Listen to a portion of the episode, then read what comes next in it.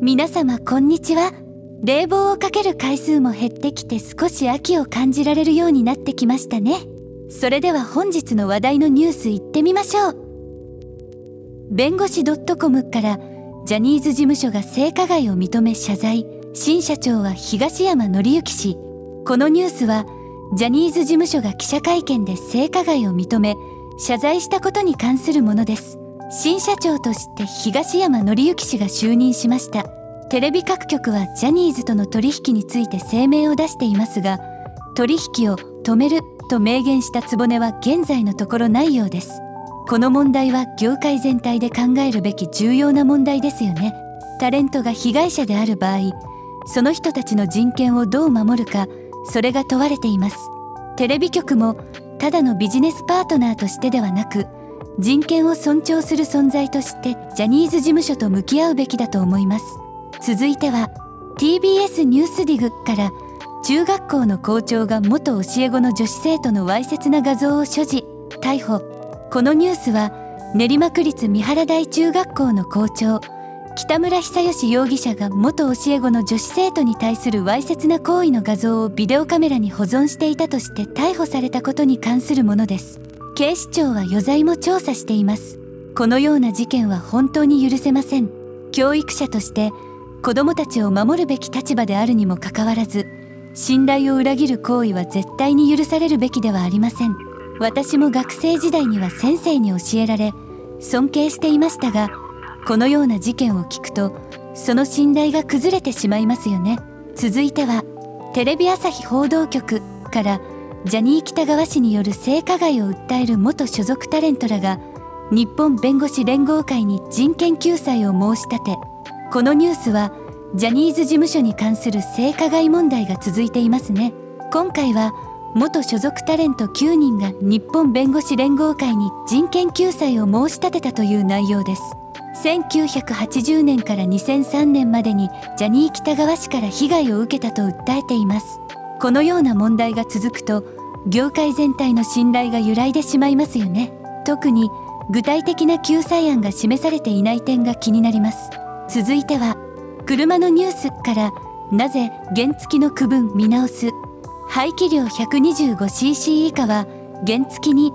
警察庁が検討開始する理由とは。このニュースは警察庁が原動機付き自転車いわゆる原付の区分を見直すと発表したことに関するものです。現在は排気量 50cc 以下の二輪車が原付とされていますが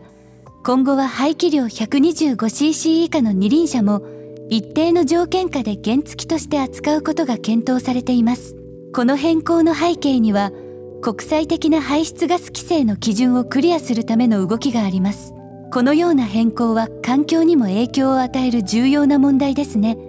原付も便利な移動手段の一つですよね。特に排気量 125cc 以下の二輪車が原付として扱われることで新しい選択肢が増えるのは興味深いです。続いてはデイリースポーツから男性7人組 BE:FIRST がテレビ朝日ミュージックステーションに出演する方向で調整中。このニュースは男性7人組 BE:FIRST がテレビ朝日のミュージックステーションに出演する可能性が高まっているというものです。これまでジャニーズ事務所と競合する男性グループの出演が少なかった「M ステ」ですが今後は門と開放されることになりそうです。春の空としてはこれは楽しみな展開ですね。私も歌が好きなので新しいグループがテレビで活躍するのを見るのは嬉しいです。BE:FIRST は新曲「メインストリーム」をリリース予定なのでそのパフォーマンスがどうなるのか楽しみです。続いては J キャストニュースからキムタクにずっと失望してる最高にかっこ悪い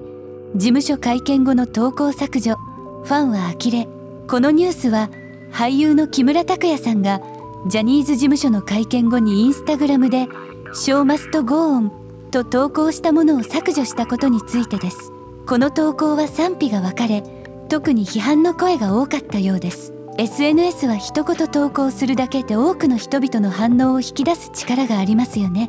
木村拓哉さんも多くのファンを持つ大物俳優ですがこのような状況では慎重な発言が求められると感じます。私も SNS を使う際は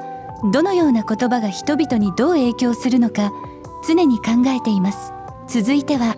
TBS ニュースディグから岸田総理大臣が羽田空港に到着。内閣改造自民党役員人事に向けて最終調整。このニュースは岸田総理大臣が ASEAN 東南アジア諸国連合の関連の首脳会議や G20 サミットに出席するためにインドネシアとインドを訪れ羽田空港に到着したというものです。あさって予定される内閣改造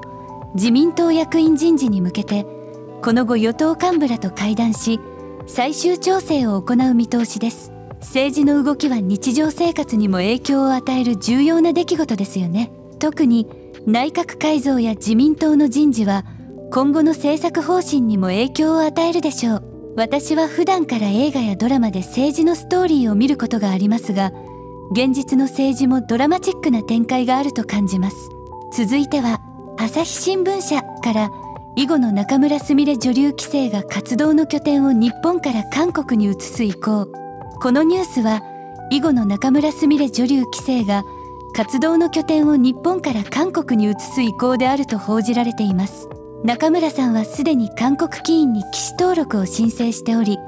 認められれば日本棋院から離席することになるようです。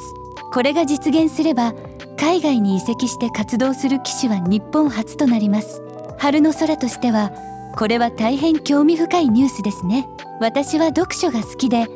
囲碁に関する本も何冊か読んだことがあります。中村さんがさらなるスキルアップを求めてこのような決断をしたのは勇気がいることだと思います。新しい環境でどのように成長していくのか注目しています。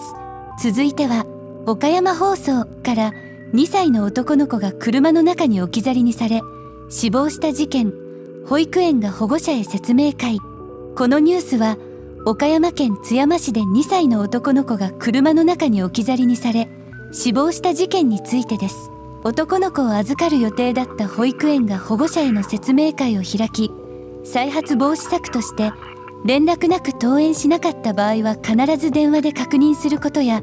登園を知らせるアプリの導入などを説明したということです。このような悲しい事件は心が痛みます。私は動物が好きで無邪気な生き物たちに癒されることが多いのですがこのような事件を聞くと無邪気な子供たちがどれだけ大切な存在であるかを改めて感じます。保育園も今後はより一層の安全対策を強化してほしいと思います。これで今日のニュースの紹介は終わりです。皆様いかがでしたでしょうか？今日取り上げたニュースは社会的にも大きな影響を与えるものが多かったですね。私たち一人一人が考え行動することでより良い社会を作っていけると信じています。それではこの放送を楽しんでいただけたらチャンネル登録と高評価をお願いします。また次回お会いしましょう。さようなら。